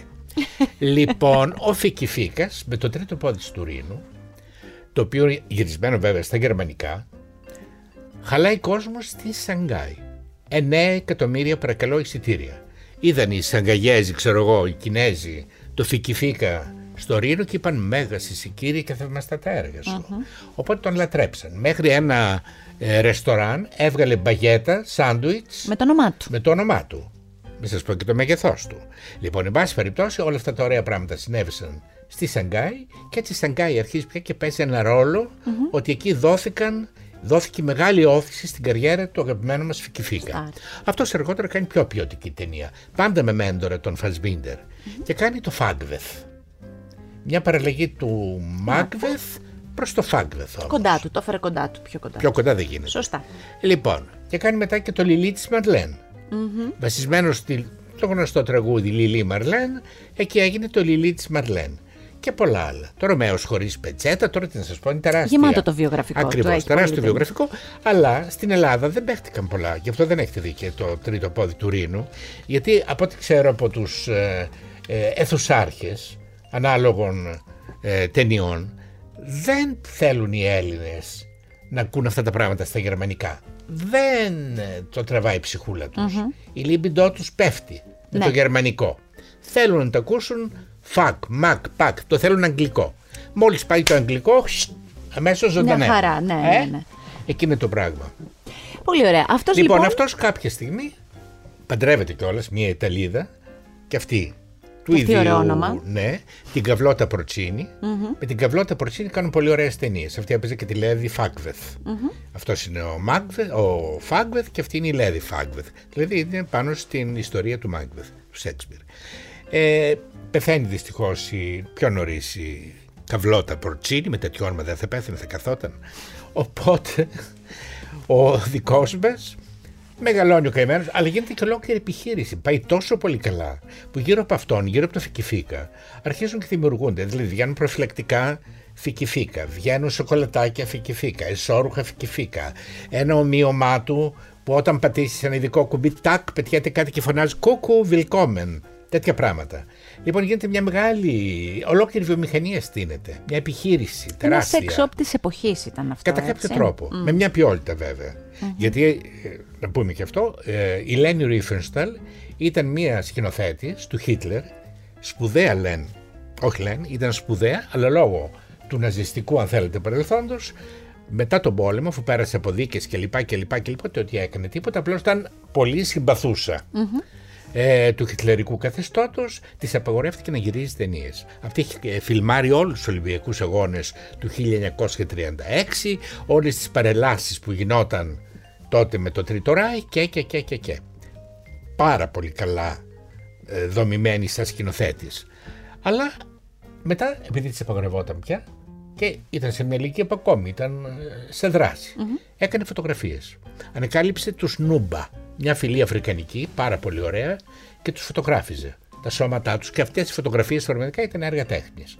Ανακάλυψε και το Φικιφίκα σε ένα πάρτι που έγινε στο δυτικό Βερολίνο, ο οποίος είχε χορέψει έναν χορό, το χορό του που ήταν ορέματο. Α, εδώ ερχόμαστε. Η μαμά αυτού νου ήταν μαμή. Στο χωριό αυτό του Πετρόκαμπου. Περιφρονή, μια ωραία γυναίκα. Μια ωραία γυναίκα, ξέρετε πώς είναι τώρα στο χωριό, μια ωραία γυναίκα σε ένα απομονωμένο σπίτι και μαμή. Ε, ενώ εξυπηρετούσε τους ανθρώπους, οι άντρες δεν καθόταν. Μόλις τη βλέπαν, κάτι αν τσουτσορνόταν. Και, ε, Η φαντασία τους έπαιρνε μπρος. Δεν ξέρω τι γινόταν και τι δεν γινόταν. Υπήρχε ένας σταρίλο γύρω από τη μαμή. Ότι ήταν πάρα πολύ ζωηρούλα. Λοιπόν, και το παιδί της ήταν αυτό. Ο Λάκης Ο μετέπειτα Μπούγας, μεγάλος, Ναι, ε, Απόστολος. Στάρ. Ναι, και μετά πήγε στη Γερμανία και έγινε αυτό που έγινε. Αποθεώθηκε. Λοιπόν, ναι, αποθεώθηκε. Λοιπόν, η μάνα είχε διδάξει το παιδί ένα χορό, παγανιστικό. Γιατί το πουτανόρεμα, δεν λεγόταν τυχαία πουτανόρεμα, εκεί λέει παλιά, οι Τούρκοι το είχαν ονομάσει οροσπούντερε. Οροσπούντερε, οροσπού θα πει πόρνη. Στα τουρκικά, ντερέ είναι το ρήμα. Το ρέμα. ρέμα. Το ρέμα. Και σε αυτό το ρέμα λοιπόν παλιά λέγανε ότι υπήρχαν κυρίες που εξυπηρετούσαν τα στρατεύματα τα οποία περνούσαν στην περιοχή. Τώρα επιθυμονικής αυτοκρατορίας και δεν συμμαζεύεται. Και έτσι ήρθε το όνομα αυτό. Ακριβώς. Και αυτή δίδαξε στον δικό μας, τον ήρωα, έναν παγανιστικό χορό. Τον οποίο τον χόρεψε αυτό σε ένα βράδυ, σε ένα πάρτι που είχε οργανώσει ο Ράινερ Βέρεν Φασμπίντερ, ο οποίος πέθανε νεότατος βέβαια, το 1982 από κατακρίση και τέτοια. Και μαγεύτηκαν αυτοί που τον παρακολουθούσαν, ήταν ο Βιν Βέντερς, ήταν ο Χέρτσογκ, ήταν γνωστοί σκηνοθέτες δηλαδή, ήταν μέχρι και μια δεύτερη ξαδέλφη του Μπέρτολτ Μπρεχτ, αντικομουνίστρια όμως αυτή. Και είπε: Μπράβο, ρε παιδί μου, τι ωραία χορεύεις εσύ. Και αυτός είπε: «Με το, Αυτό το χορό τον έμαθε η μάνα μου.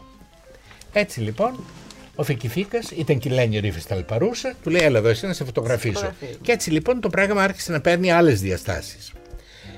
Όταν πεθαίνει όμως αυτός, γιατί αρρώστησε πια 80 τόσο χρονών, σκέφτεται το χωριό του Πετρόκαμπο. Μέχρι τότε μάλλον δεν τον είχε σκεφτεί.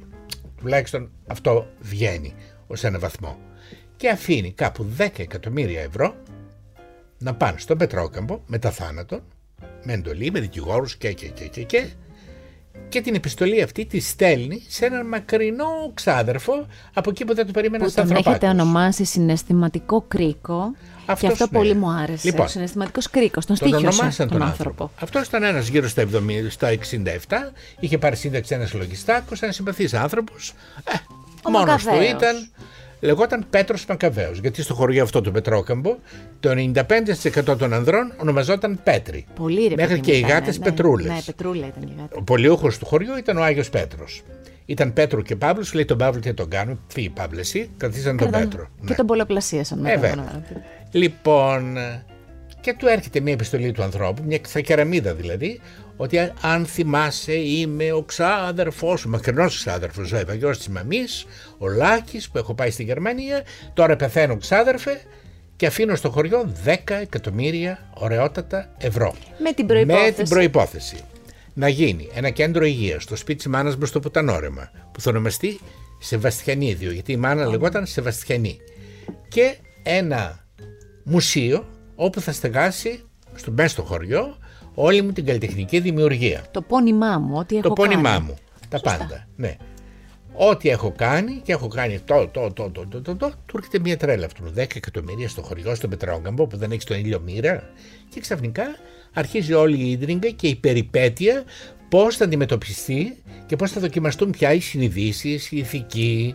Ε, Γιατί γενικά και στο μουσείο, όλοι- αυτό, ναι. στο μουσείο αυτό θα ήταν όλα τα εκθέματα. Ε, τα εκθέματα, έτσι. τι θα Δηλαδή βάζαν, δεν βέβαια. είναι πώς θα τους Τι το θα παρουσίαζε βάζαν, ναι, όλο αυτό που ακριβώς. έκανε, την πορεία του. όλη, όλη την πορεία και όχι μόνο αυτό. Και το πιο σημαντικό για να το ακούει και ο κόσμος και να ξέρει περί τίνος πρόκειται, το πολύτιμο όργανο του Φικιφίκα, όπως και του Ρασπουτίνα, όπως και διαφόρων, γιατί είχε μεγάλη φήμη ως πολύ προσοντούχος ο Φικιφίκας και μάλιστα συγκαταλέγεται ο Φικιφίκας, ο Ρασπουτίν, ο πρόεδρος Τζόνσον, Λίντον Τζόνσον της Αμερικής και ο Γκάρι Κούπερ, ο οποίος μάλιστα είχε λέει και το ψευδόνυμο το άλογο για να καταλαβαίνόμαστε. Αυτό με το είπε η Μελίνα Μερκούρ, καλή ώρα εκεί που βρίσκεται. και του λέω, Πού το ξέρεις εσύ αυτό, και μου λέει, Α, τα καλά, ναι, μαθαίνονται. ναι. λοιπόν, έτσι που λες. Λοιπόν, Και Πω, θα πω. γίνει, αυτό βέβαια θα κύριε υπάρχει. Ξανθούλη, είστε απολαυστικός Είμαι, όπως είμαι, τα είμαι, λέτε. είμαι. Είσαστε, το ξέρετε. Ε, γι' αυτό κάνω ξανά και στο μουσείο, γι' αυτό. Ναι. Λοιπόν, μέσα σε μια ειδική γυάλα και μάλιστα κρυστάλλινη μπιζουταρισμένη θα υπήρχε αυτό το περίφημο όργανο. Αυτά όλα βέβαια Σωστά συντηρημένα. θα ερχόταν, εννοείται, θα ερχόταν ειδικοί μουσιολόγοι που θα στείναν όλο αυτό το πράγμα και, αλλά ο σκοπός δεν ήταν μόνο απλό να είναι ένα μουσείο στο Πετρόκαμο που δεν είχε στον ήλιο μοίρα. Εκεί θα ερχόταν, υπήρχε μεγάλη προοπτική, ε, μαθητές, φοιτητές διαφόρων κινηματογραφικών σχολών οι οποίοι θα βλέπαν πώς μπορεί μια ταινία, μια ερωτική ταινία, μια πορνό ταινία αν θέλετε, να αποκτήσει ε, ποιοτική αξία, ε, πώς η ερωτική τέλος πάντων απεικόνηση μπορεί να πάει παραπέρα από αυτό που... Θα ήταν ένα εγχειρίδιο, ένα αυτό εγχειρίδιο το, το ακριβώς, μουσείο. ας πούμε, κινηματογραφικό. ναι. Που θα αφορούσε κυρίως ανθρώπους του κινηματογράφου και όχι μόνο. Γιατί θα υπήρχε και μικρό πολιτήριο όσοι θέλουν να αγοράσουν ορισμένα προϊόντα τα οποία θα παρήγαγε η βιομηχανία Να σας, πω, φυτιφίκα. να σας πω κάτι, μην τους Παρακαλώ. πείτε τίποτε άλλο από να εκεί πω; και πέρα, γιατί Μα αυτό είναι μετά τίποτα έχει, δεν είναι. έχει- ναι. Το λέει Αυτό στο είναι γράμμα αυτό- του. Ναι, ναι. Στην αρχή. Σωστά. Ξέρουμε ότι ο Φικίφικας πέθανε. Και αφήνει αυτή την περιουσία. Τώρα, όποιος θέλει να καλύψει τον Πετρόκαμπο, το τι συνέβη, που χωράει η Σανγκάη, που δεν χωράει η Σανγκάη και τι έπαθε ο Έρμας αυτός ο ξάδερφος, ο Πέτρος Μακαβαίος, που γίνεται κατά κάποιο τρόπο συναισθηματικός κρίκος μεταξύ των αντοχών του Πετρόκαμπου, κυρίως βέβαια αυτής της, ας το πω, αρκετά ελαστικής ηθικής που υπάρχει, γιατί υπάρχει και ένα ακόμη πράγμα πολύ ενδιαφέρον μες στο Πετρόκαμπο. Είναι ένα βουνό απέναντι που λέγεται Μαρμαρόγκας. Ο Μαρμαρόγκας είναι ένα ξερό βουνό, το πίσω μέρος είναι λατομείο, δουλεύουν οι άν- πολλοί άντρες του χωριού. Μέσα στη σκόνη, άστα μη συζητάς. Στα πνευμόνια η σκόνη αυτή, γκά, γκουκ, βήχουν συνέχεια. Αλλά από εδώ, αυτό που φαίνεται, είναι ένα ξερό φαλακρό βουνό. Όποιος έχει πάει στη δράμα, υπάρχει και εκεί το περίφημο φαλακρό. Φαλακρό. Που κάνουν βέβαια σκι και αυτά. Αυτά δεν κάνουν ούτε σκι ούτε τίποτα. Λοιπόν, μέσα στο Μπαρμπαρόγκα υπάρχει μία φλέβα νερού, η οποία κάθε τόσο μπλέκεται με το νερό της ε, ΕΙΔΑΠ. Και εκεί τι γίνεται; Παραλίγο θα έλεγα της ΕΔΟΕΑΠ. Που είναι το... δική μας, άλλο πράγμα. άλλο πράγμα. Λοιπόν, και εκεί λοιπόν δημιουργείται το φαινόμενο της υπνοβασίας. Δύο-τρεις φορές το χρόνο οι κάτοικοι του Πετρόκαμπου υπνοβατούν αλλά πολλοί το χρησιμοποιούν και για πονηρούς λόγους. Ναι, ο ένας μένει στο σπίτι του άλλου, ο άλλος φεύγει από το σπίτι του, πάει αλλού. Και ό,τι γίνεται στην υπνοβασία μένει στην και υπνοβασία. Και μετά μένει στην υπνοβασία. Για όλα αυτά η υπνοβασία. Έτσι. Ούτε γάτα, Έτσι. ούτε ζημιά. Θέλω να πω γενικά όμως ότι όλη αυτή η ίντριγκα μαζί με δραματικά γεγονότα, γιατί ξέρετε, καμιά φορά το τραγικό είναι το αντίθετο του κομικού και το κομικό είναι αντίθετο του τραγικού. Όλα αυτά μαζί Εσείς τα μπλέκετε αυτά λοιπόν, εξαιρετικά. Λοιπόν, υπάρχουν ε, ε, πολλά πράγματα που οι χαρακτήρες των ανθρώπων. Υπάρχει ένας παπάς ο οποίος είναι αν θέλετε και το πιο σωστό μυαλό ναι. μέσα στον Πετρόκαμπο παρόλο που είναι υπεραιωνόβιος. Είναι ένας παπάς ο οποίος το μισό βράδυ δεν κοιμάται αυτός ποτέ. Το μισό βράδυ διαβάζει εκκλησιαστικά βιβλία και μετά τις 12 διαβάζει αστυνομικά. Μόνο που δεν θυμάται τον δολοφόνο και έχει τη γυναίκα δίπλα και ναι, σημειώνει κακομήρα. Λοιπόν, λοιπόν, εν πάση περιπτώσει. Αυτός όμως βοηθά πάρα πολύ στην εξέλιξη της όλης ιστορίας. Λοιπόν, έχω κάποιες ερωτήσεις. Α, τώρα πάμε στις ερωτήσεις. Ε, θα το ρωτήσω πώ ακριβώς το έχω στο νου μου. Σας πήρα μονότερο όμως. Μα έτσι έπρεπε. Ε, να σας πω λίγο κάτι. Εσείς τώρα αυτό, πώς ήρθε αυτή η έμπνευση για αυτό το βιβλίο; Όπως έρχεται η έμπνευση. Ε, πώς ήρθε, δηλαδή κάποιο, ε. κάποιο βράδυ του περασμένου Ιουνίου. Ένα βράδυ, ένα μεσημέρι με βαρούσε ο ήλιο, τον το Ιούνιος ήταν τότε, ας πούμε. Ιούλιος, όπως περιγράφω ναι. εδώ. Ωραία. Ε, πώς καθόταν ο Μακαβαίο 15 Ιουλίου; Ντάλα ο ήλιος. Ντάλα ο ήλιος και του ήρθε ένα γράμμα από τη Γερμανία με πολλά γραμματόσημα. Εσά πώ. Εμένα δεν μου ήρθε κανένα γράμμα. Το γραμματόσημα ήρθε μια απελπισία. Καθόμουν και με βαρούσε ο ήλιος. Το μην τον θέλω καθόλου εγώ. Το θέλω να βγαίνει μια φορά 15. Λοιπόν, καθόμουν και με τον ήλιο και έλεγα τώρα θα πεθάνω. Θα λιώσω. Οι σαύρες. Έβλεπα και μια σαύρα νομίζω περπατούσε μπροστά. Α, βαριόμουν ακόμη και να διώξω και τη σαύρα. Και ενώ καμάруνα που λέει σαν τη σαύρα και έλεγα, Ε, να μου κι εγώ μια σαύρα. Ψυχρό έμεινα, αντέχω τον ήλιο. Πολύ δεν γράφω μια. Σκέψου να σου έρθει μια επιστολή ότι σε αυτή τη στιγμή σου αφήνουν, ας πούμε, πολλά λεφτά. Κάτι τρελό ήθελα. Ναι. Και έτσι κάπως άρχισε το πράγμα. Ναι, αλλά την προπόθεση πώς την σκαρφίστηκατε. Ποια προπόθεση. Θα ερχόντουσαν τα λεφτά με την προπόθεση ότι. Ε, ναι, αλλά λέω ποιο το έστελε τα λεφτά. Κάποιος αυτή τη στιγμή ποια είναι τα καλά επαγγέλματα. Είναι είσαι έμπορο ναρκωτικών ή να έχεις κέντρα και α, πράγματα που δεν μπορείς να τα δηλώσεις. Διάβαζα και όλες τις εφημερίδες τι κάνουν στη Μήκον. Πηγαίνουν και τραγουδιστές και τραγουδάνε για κάτι από αυτούς τους συγχαμένου σε, σε ήχηδες των. που εγώ ξερνάω και μόνο που τους ακούω. Όλη αυτό η νεοπλουτίστικη, αν θέλετε, φάση που περνάει αυτή τη στιγμή γενικότερα ο κόσμος. Όλα αυτά τα τρομερά που γίνονται και ξαφνικά μέσα στο χαμό και στο ίσκομα έρχεται ένα γράμμα. Και που είναι όντως πραγματικό και όπως υπάρχουν και λεφτά που είναι πραγματικά. Ξέρετε, πάντα μου αρέσει να τα σκέφτομαι τα λεφτά. Χωρίς να είμαι ειδικά φιλοχρήματος, αλλά πάντα έλεγα τι ωραία να μου τύχει. Το, το έχω γράψει αυτό και σε ένα βιβλίο μου για τη Σφινίδα Πελαγία. Από τα πολύ αγαπημένα. Λοιπόν, αυτή η Πελαγία δεν είχε στον ήλιο μύρο. Τη ναι, ξαφνικά ναι, ναι. τη τυχαίνει ο πρώτος λαχνός, τη τυχαίνει και ο δεύτερος λαχνός και βρίσκεται ναι, ναι, μια ναι, κληρονομιά. Γι' αυτό εγώ όταν περπατώ στο δρόμο κοιτάζω πάντα κάτω. Βρίσκεται τίποτα. Ε, βρίσκω, ναι. Αλήθεια. Ε, μικρό πράγματα. Βέβαια, το όνειρό μου να βρω πορτοφόλι και να μην το πάω στην αστυνομία. Αυτό είναι η χαρά μου. Δεν θα το πηγαίνατε. Ούτε για αστείο. ε, Πω, πω, κύριε Ξανθούλη. Ωραία, σας ήρθε λοιπόν η έμπνευση και ξεκινάτε να το γράφετε. Στη γυναίκα σας το είπατε, τι θα γράψετε. Στη γυναίκα μου δεν λέω εγώ. Δεν ταράζεται. Ό,τι και τη πω δεν ταράζεται. Όχι. Ε. Έχει συνηθίσει. Αν δεν ταράζεται. Ότι έχω αγωνιαστεί με έναν δεινόσαυρο θα πιάνει ωραία να ζήσετε καλά. Έτσι. Την έχετε εκπαιδεύσει τέλεια. Δεν ξέρω. Ε, σίγουρα δεν τόσα χρόνια. Δεν φοβάμαι ότι είναι το φυσικό της αυτό. Άρα την έχετε επιλέξει σωστά. Ε, υπάρχει κάτι κοινό ε, με το, του, του ήρωά σας, του Μακαβαίου ήρωα, έτσι, και αυτόν που έχω διαβάσει για εσάς. Και οι δύο αγαπάτε το παρόν, τον Ενεστώτα. Όλοι νομίζω. Α, πολλοί είναι κολλημένοι στο παρελθόν. Δεν είναι όλοι οι άνθρωποι. Κάποιοι είναι. Αυτό και κάποιοι είναι βλέπουν μόνο μπροστά. Το παρελθόν είναι παρελθόν. Εγώ ξέρω το τώρα, είμαι πραγματιστής. Τον Ενεστώτα σας. Τον Ενεστώτα χρόνο και ξέρω τι χρόνο έχω. Ναι. Είμαι 75 χρονών. Πόσο δηλαδή να ζήσω. Ξέρω ότι είμαι στα τέλη στα ξέφτια. The remains of the day. ε, πώς θα το πω; Θέλω να πω, δηλαδή ξέρω πολύ καλά που βρίσκομαι, που πετάω. Ε, Αυτό ναι. ξέρετε, ο λαός το λέει αλλιώς. Ό,τι φάμε, ό,τι πιούμε και ό,τι αρπάξει. Αυτό mm. ακριβώ. Είναι, είναι λόγιος, είναι σωστό. μια φιλοσοφία. Είναι μια ναι, φιλοσοφία. ε, για την έμπνευση του βιβλίου μου είπατε, εγώ ξέρετε τι θέλω να σας ρωτήσω για αυτό το βιβλίο. Αυτό το βιβλίο που είμαι σίγουρη ότι θα φτάσει όπως και όλα σας τα βιβλία. Ξέρετε, τα αυτό έχουμε είναι ένα αγαπήσει. αστείο βιβλίο. Η πρόθεσή μου ήταν Αυτό- να γράψω ένα βιβλίο για να διασκεδάσω κόσμο. Αυτό θέλω να μου πείτε. Τι Ναι. θέλετε; Όταν λέω να διασκεδάσει, να γελάσει ο αναγνώστη μου. Να, επειδή βλέπω ότι η εποχή είναι εξαιρετικά ζωφερή. Περάσαμε πανδημίες, ό,τι μπορεί να φανταστεί κανείς και τι θα περάσουμε ακόμη. Λοιπόν, ήθελα να υπάρχει ένα βιβλίο που να έχει λίγο χαμόγελο. Έχει. Ή περισσότερο χαμόγελο. Ή πάρα πολύ χαμόγελο, ή καμιά φορά να είναι και ξεκαρδιστικό.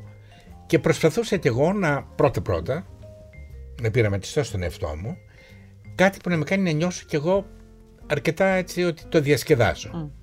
Βέβαια, περιττώ να σας πω ότι πιο πολύ διασκέδαζα με τα πιο- λιγότερο γελαστικά μέρη. Δηλαδή, όταν ο ήρωάς μου συναντάει την αδερφή του, η οποία και αυτή πια είναι μια ηλικιωμένη γυναίκα, η οποία είναι προϊσταμένη στον Ερυθρό Σταυρό στην Αθήνα. Τα δύο αδέρφια δεν είναι πολύ δεμένα, αλλά συναντιούνται και εκείνοι συνειδητοποιούν πια ότι δεν έχουν πολύ χρόνο μπροστά τους για να αποκτήσουν Το ε, δέσιμο. γέφυρες και το δέσιμο που τους έλειψε όλο αυτό το διάστημα. Όμως, ο ήρωάς μου, ο υπερήρωάς μου, ο Φικιφίκας και όλα αυτά που δημιουργούνται μέσα στο Πετρόκαμπο γίνεται αφορμή μιας επανένωσης, όχι μόνο αυτό, και πολλών άλλων πραγμάτων να ξαναβρούν και τα καλά στοιχεία. Μέχρι τώρα, Ναι. ποιο σχόλιο για το βιβλίο που σας έχουν κάνει έτσι; Δεν μένω στα σχόλια. Σε άλλους αρέσει, νομίζω. Ε, δεν σας έχουν πει κάτι, ας πούμε. Εμένα να, να Ε, η πρόθεσή μου ποια ήταν; Τώρα από εκεί και πέρα, αν αυτό το πράγμα ε, βρει την έχει... ανταπόκριση. Βεβαίως. Με γεια μου, με χαρά μου. Ε, το Πετρόκαμπο, όπως και το περιβόητο ε, ρέμα σας, Που ήταν όρεμα. όπως και το μουσείο, τα έχετε ζωγραφίσει. Ναι. Είναι στις τελευταίες Έκανε και σελίδες. τέσσερις τελευταίες. Σελίδες είναι ζωγραφισμένες. Ζωγραφισμένες. Ναι. Και είναι και πάρα πολύ ωραίες. Ξέρω, είναι ωραίες. Πάντως θέλω να βάλω έτσι ιδέες στον κόσμο για τουριστικούς λόγους να κάνει μια επίσκεψη στο Μπούγιον. Ναι, ναι. Είναι, είναι δηλαδή αν ήταν ένα Μπούγιον γιατί διαφημιστικό- λέγεται Απόστολος Μπούγας. Σωστά. Οπότε το κέντρο τεχνών αυτό ονομάστηκε Μπούγιον. Μπούγιον. Βεβαίως, έχει το σωστό, τη Μπούγιον. σωστή ονομασία. Βεβαίως. Θέλω να μου μιλήσετε λίγο και για το εξώφυλλο. Το εξώφυλλο είναι από αυθεντικές Αφήσεις. ε, αφήσεις που έφερε ο ξαδερφός μου, ο Δημήτρης Ξανθούλης, που εμπορευόταν ε, έργα τέχνης κλπ. Και το κάνει ακόμη. Και ταξίδευε τότε συχνά στην Κίνα και είχε φέρει αυθεντικές αφήσεις τη εποχής της πολιτιστικής επανάστασης. Και, χρησ- και αυτό είναι όλοι χαρούμενοι. Ναι. Είναι αυτό που λέω. εγώ. Μπορεί να χαίρονται για τα πιο πιθανά πράγματα. Γιατί σήμερα το τρακτέρ πήρε μπρος. Τότε έτσι χαιρόταν. Όποιος δεν χειροκροτούσε, σαν τον Κιμ Ιονγκούν, τον οποίο τον λατρεύω. Ναι, ναι. Ε, υπέροχος. Μεγάλη μορφή. Βεβαίως είναι μεγάλη Έχετε μορφή. ακούσει ότι βάζει Εδώ, κόσμο. Λοιπόν, τι Κα- είναι; βάζει κο- Έχετε ακούσει αυτό, το βρίσκω μαγικό. Βάζει κόσμο να παίζουν μπάσκετ μαζί του. Το έχετε ακούσει αυτό; Κανονικά ή αυτός; Τρελαίνομαι. Ο οποίος είναι μάλλον όχι ο πιο ψηλός άνθρωπος που υπάρχει. Δεν έχει σημασία. Άντε τώρα να τον ταπώσεις αυτό, να βάλεις καλάθι. Γίνεται. Ναι, αυτό μου θυμίζει, ξέρετε, Ξανθούλη. στο στρατό παλιά, όταν ερχόταν οι διοικητές, πάντα εμείς τα φαντάρια είχαμε τα πιο χάλια αυγά. Ήταν μισοσπασμένα Ναι, ναι, ναι. για να νικήσει ο διοικητής. Ναι, ναι, ναι. Και έλεγες μπράβο σας. Μπράβο. σας. Μπράβο, πολύ καλά τα πήγατε. Αρπάξτε την. Λοιπόν, είναι οι αφήσεις, το κολλάζ, ας πούμε, αυτών των αφισών. ναι, εγώ έκανα μία σύνθεση και μόνο τα τριαντάφυλλα είναι δικά μου. Είπα να Αυτά προσθέσω και εγώ μερικά τριαντάφυλλα. Μάλιστα. Ονειρεύτηκα... Αλλά είναι όλοι χαρούμενοι. Είναι όλοι Και αυτό είναι χαρούμενοι. σημαντικό. Ονειρεύτηκα τη Σανγκάη. Η... μ, Σαν... Α, αν, αν στη θέση της λέξης που εσείς τις λατρεύετε τις λέξεις και έχετε αυτό το απίθανο λεξιλόγιο, αν στη θέση της Σανγκάης βάζαμε μία άλλη λέξη που υποδηλώνει τη Σανγκάη του ήρωα, ποια θα ήταν αυτή, του Μακαβαίου. Ποια είναι η Σανγκάη του, τι είναι η Σανγκάη του; Θα έλεγα ότι ονειρεύτηκε την ευτυχία. Του λείπει. Και δεν την ξέρει μάλλον να την εκφράσει. Οπότε η Σανγκάη ενδεχομένως να σημαίνει και αυτό. Εσείς κύριε Ξανθούλη τι ονειρεύεστε; Εγώ δεν ονειρεύομαι. Βλέπω πολλά όνειρα και περίεργα, τα οποία τα διηγούμε κιόλας αργότερα. Αλλά δεν ονειρεύομαι, όχι. Τι σας κάνει πολύ ευτυχισμένο; Να είμαι με φίλους, να. Δεν ξέρω. Κάθε φορά προσπαθώ να τα ανακαλύψω. Και τι είναι αυτό που σας κάνει να λέτε ότι αυτό είναι πιο μίζερο από ό,τι αντέχω. Κοιτάξτε, το πιο μίζερο από ό,τι αντέχω είναι μια πραγματικότητα. Ότι όσο μεγαλώνουμε, χάνονται φίλοι, πεθαίνουν άνθρωποι, ε, συνεργάτες. Είναι φυσικό βέβαια. Αλλά αυτό δεν μπορεί να πει ότι δεν σου αφήνει μια τεράστια μελαγχολία. Αλλά έτσι είναι ο άνθρωπος. Ονειρεύτηκα τη Σαγκάη από τις εκδόσεις Διόπτρα. Ναι, Νομίζω δεν ότι... να πούμε ότι... και τις εκδόσεις. Εκδόσεις Διόπτρα που νομίζω ότι τα τελευταία χρόνια Δέκα είναι, χρόνια το, συνεργάζομαι μαζί είναι το, τους. πι- το, το δικό Και σας έχουν σπίτι. αναλάβει να βγάλουν, να εκδώσουν και όλα Και- μου τα σωστά. βιβλία. ναι. Και, και με πολύ Το προσεγμένες... χειμώνα, ε, από ό,τι ξέρω, θα κυκλοφορήσει ένα άλλο βιβλίο που στην εποχή του είχε διαβαστεί πολύ. Τότε ήταν τις εκδόσεις Καστανιώτη, το τρένο με τις φράουλες. Και θα έχει και κάποια σχέδια δικά σας; Όχι, όχι. Ε, μ, θέλω να σας ευχαριστήσω πάρα πολύ Εγώ για τη ευχαριστώ. συνομιλία. Που είπαμε όλα αυτά τα τόσο εγκυκλοπαιδικά. Που είπαμε όλα αυτά που για μένα είναι μεγάλη πρίκα. Σας είστε καλά. ευχαριστώ. Ε, Αφού σας πρίξετε λοιπόν ναι, σήμερα, με να είστε πρικήσατε. καλά. Και... Μια καλή τύχη. Μα- εύχομαι. να Ολόψυχα. είστε καλά. Ε, Και να σας πω και κάτι, μου μιλήσατε και τόσο πολύ για την πατρίδα μου, για την ε, δράμα. Τη που δράμα την το- αγαπώ και έχω φίλους πολλούς εκεί και πηγαίνω Το και χάρηκα τακτικά. πολύ. Το χάρηκα πολύ. Σας Βέβαια. ευχαριστώ ιδιαίτερα. Ε, ευχαριστώ. να συνεχίσετε έτσι την έμπνευσή σας για να έχουμε και εμείς στα χέρια μας Ε, αυτά εντάξει. τα ωραία, Όσο τα μας παίρνει. ανατρεπτικά. Ας είμαστε καλά πάνω απ' όλα. Και αυτή τη γραφή τη μαγική. Τη μαγική. Λοιπόν, ονειρεύτηκα τη Σαγκάη, θα το βρείτε το βιβλίο και μέσα στη σελίδα του Art Podcast. Αυτό το επεισόδιο, αρχικά θα σας πω, καλώς το φτάσατε μέχρι το τέλος και θα το αναπαράγετε ξανά. Μπορείτε να το ακούσετε με ένα κλικ στο artpodcast.gr και βεβαίως σε όποια από τις δημοφιλείς πλατφόρμες επιλέγετε για να ακούσετε podcast. Με την υποστήριξη των εκδόσεων Διόπτρα, βιβλία με θέα τη ζωή. Ακού την τέχνη. Art Podcast. Με τη Γιώτα Τσιμπρικίδου.